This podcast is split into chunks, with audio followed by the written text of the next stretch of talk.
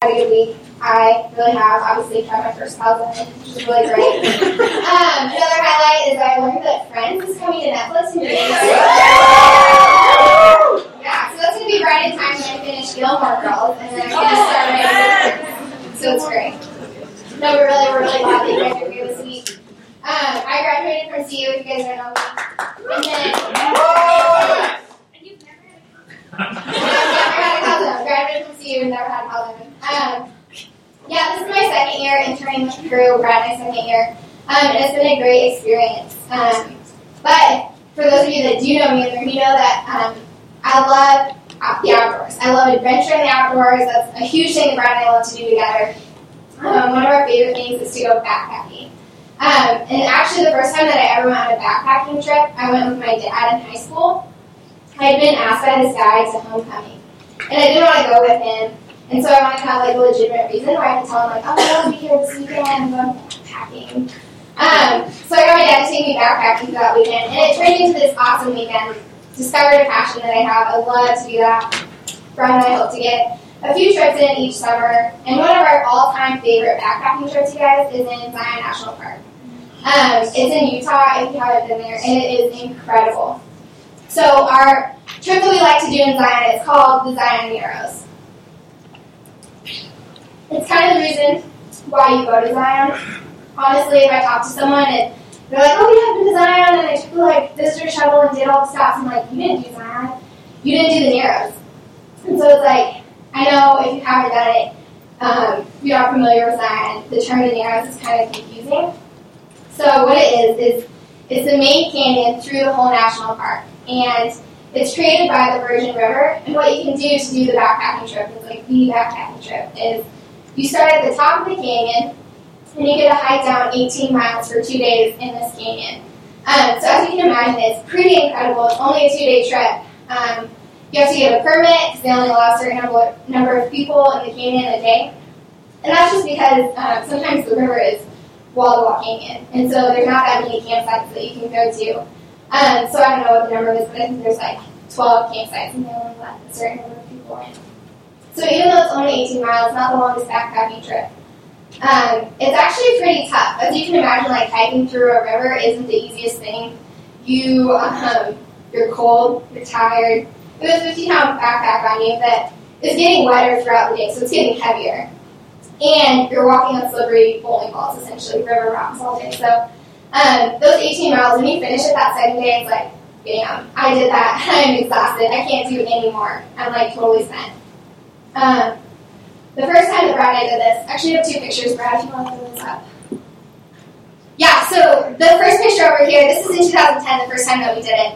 Um, and then this is this last summer in August. Um, and you can tell the term the narrows, you get it from sections like this, where it really is narrow. Um, yeah, but you need some unique gear. I mean, this is a unique backpacking trip, right? And so you see in these pictures, we have two hiking sticks. Everyone has to have a hiking stick. Um, and it's like a rock. Like you get a, essentially like a rake that you're using. Um, and you really need that. Like it's totally necessary to do this trip because sometimes you're doing these river crossings and the river is so swift and so strong that you are stabilizing your entire body, your body weight, and your pack weight against this stick. So that's one thing that you need. The other thing that you need is some pretty intense foot protection. Um, all of the guiding shops outside Zion, they recommend that you rent these mountaineering boots. They're really gnarly like strap them on and like cover your ankles completely. Everyone, the first time that we did it, rented it, but me. I was too proud, too stubborn, and too cheap. I didn't want to pay the twenty dollars a day to rent these boots, and so I just wore neoprene socks and um, tennis shoes. Tried not to roll my ankles every step that I took, and honestly, like it worked out fine in the end, but it made my trip a little bit more challenging because um, I was just trying not to roll my ankle, and I knew they wouldn't carry me out if I did. Um, the second time we did it this last summer, the river was a lot lower, so it made the whole trip a lot easier on our bodies in general. But it was really fun, and still by that second day, we were totally exhausted. Um, as you guys can tell, I get really excited about things like this. I love backpacking.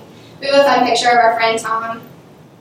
Um, yeah. So sometimes in the river, it's like it's so deep, like you can't walk. You just have to throw your packs in and like float on top of it, which is really fun. It makes this trip really unique. Um, actually, that's our friend Tom that married us a year ago. We're celebrating our one year anniversary this week. Anyways, Um, I'll get back to this in a little bit, but I'm just going to pray for us to start the night. Awesome, Father. And uh, yeah, just thank you for this opportunity to be here to learn from your word and now just kind of be in community together. Pray that um, tonight we get a better picture of who you are and, and your love for us, and that you would just open our hearts up to that. That's your. Um, so, like I said, we're going to continue through the book of John tonight. So, the last, I think, three weeks it is, we've gone through the first three chapters of John. And hopefully, in those weeks, we've been getting a better picture of who Jesus is. And ideally, allowing us to answer that question of, is Jesus who he says he is? Um, so, tonight I'm going to talk about a story that I think a lot of us will be familiar with and have heard before. And whether or not that's true, I hope that we can all just look at this story with fresh eyes because I think it reveals really cool things about Jesus and his character. So, if you want to open up your Bibles to John 4, we're going to look at the story of the woman at the well, or your iPhones or whatever. Um, I'm also going to have that here.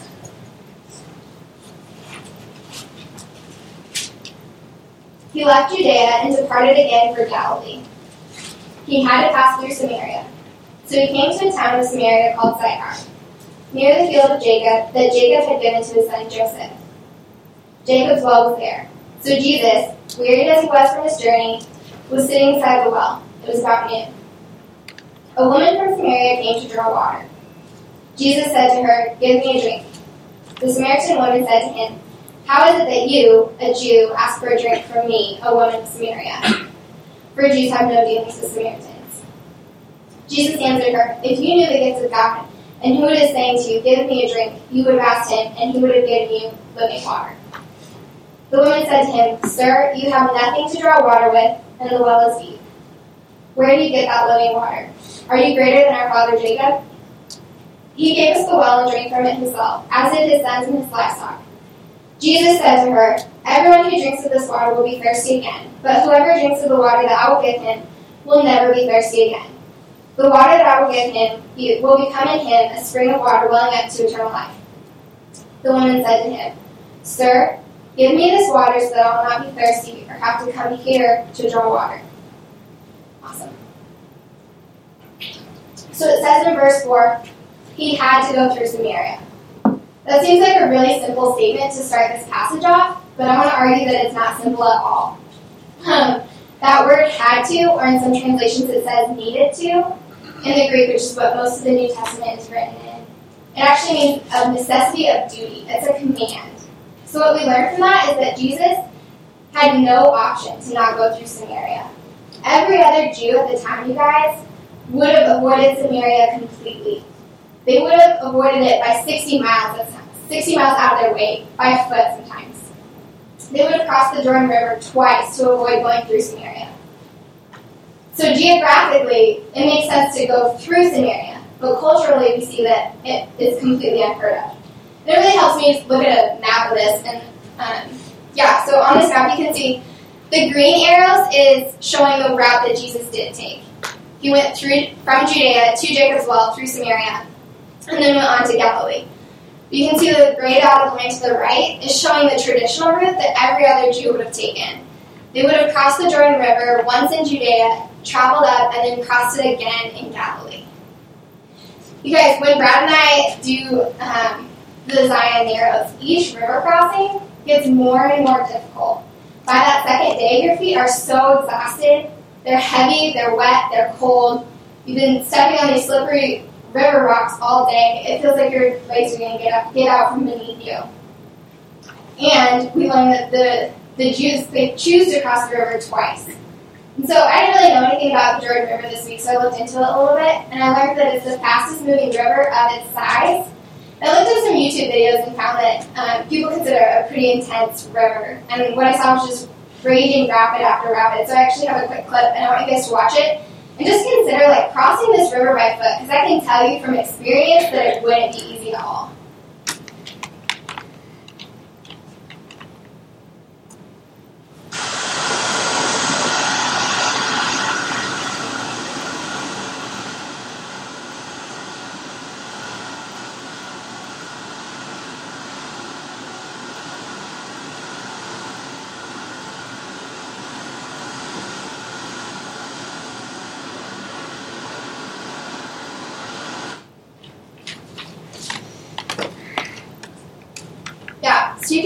The Jordan River is not super wide, but it is really fast. And honestly, like that's consistent with it. I didn't pick the like most extreme section of the Jordan River to show you. So it's kind of crazy to think that the Jews would prefer that route, crossing that twice and going 60 miles by foot out of their way, rather than go through Samaria. Because that scenario is easier than encountering a Samaritan. So when it says in verse 4, he had to go through Samaria, clearly Jesus didn't have to go through Samaria. Clearly there were other routes that he could have taken, even commonly traveled routes by other Jews. But because of who Jesus is, because of his character, we see that he had to go to Samaria. He had to talk to this woman. And he goes straight into her mess, which I think is really cool. So culturally, there's just so many things happening in this passage, that we kind of have to pull apart to get a good picture of what's going on. And we see that in the passage, Jesus and his disciples, they go up from Judea, stop in Samaria at Jacob's well. And in the passage, it says when they get there that Jesus was tired. So his disciples go to town. Jesus is sitting at this well, and that's where he encounters a woman from Samaria. It says the first thing that he says to her is he asks her for a drink. You guys, that's huge. He asks her for a drink, and by doing that, he is dignifying her. She, being a woman from Samaria, wasn't expecting him to talk to her at all, at all. Because Jesus was a man, and not only was he a man, he was a Jewish rabbi. So she would have known that seeing him at the well. And so all of the cultural baggage between the two of them, she was probably floored when he not only spoke to her, but he asked her for help. He said, Give me a drink from your bucket. I want to drink from your bucket. I just think that's huge that he dignifies her in that very initial interaction, um, especially considering where they go in the rest of the passage. Um, and then, if you remember, also in that passage, it says that this conversation happened in the middle of the day, that it happened at noon, in the sixth hour. It's unique that she's even out drawing water at this time. Every other woman in the culture at that time they would have gone out really early in the day or again late in the evening to avoid the sun and scorching heat. And we see that she's out there in the very, very middle of the day. She chose that deliberately. I think she was expecting to be at the, lo- at the well alone that day. So when she saw Jesus there, I think it was probably a surprise. And I think we also see in this passage that she's not content with the situation that she's in. Because she says in that last verse, verse 15, Sir, give me this water so that I'll not be thirsty or have to come here to draw water.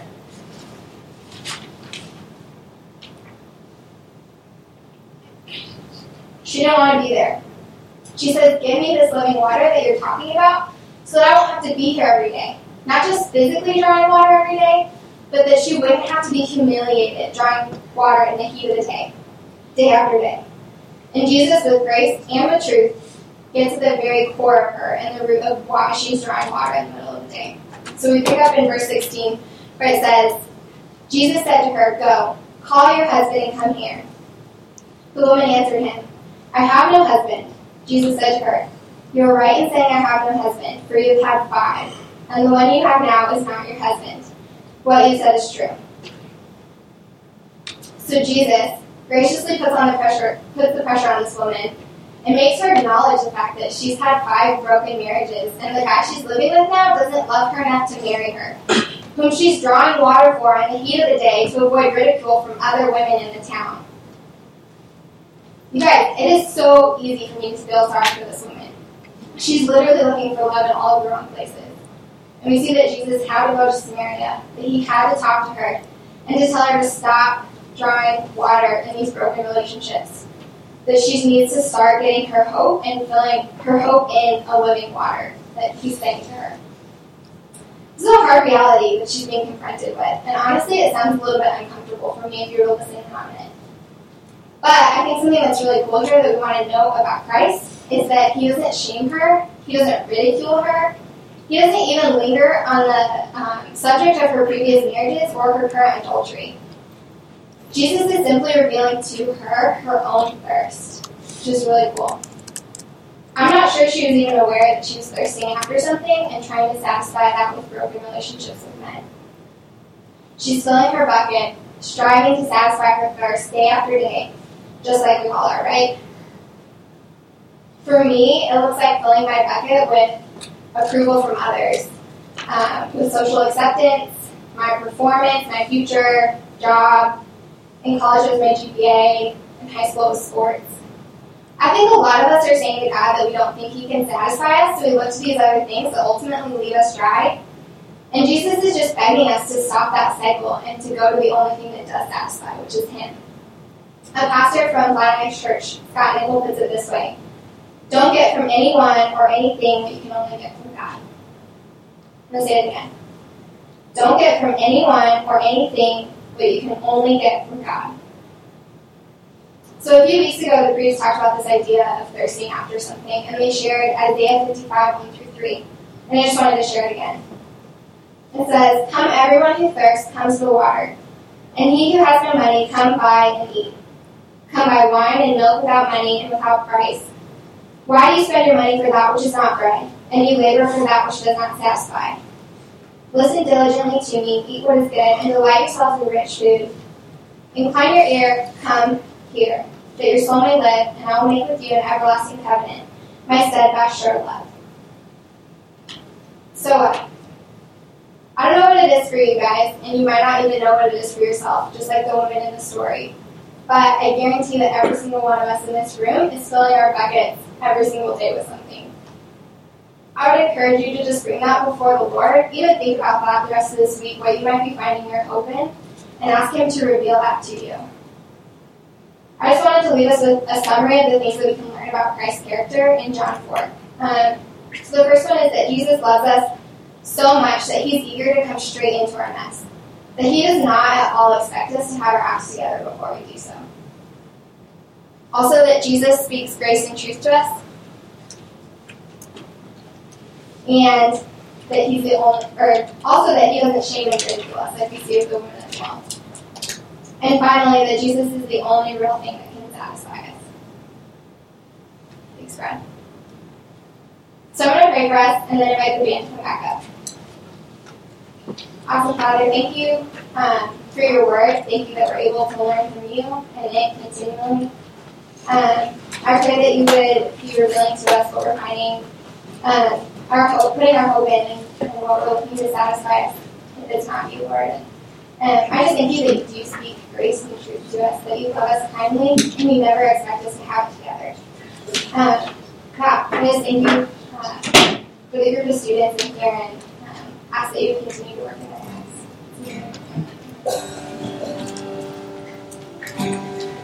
Thank you. Thank you.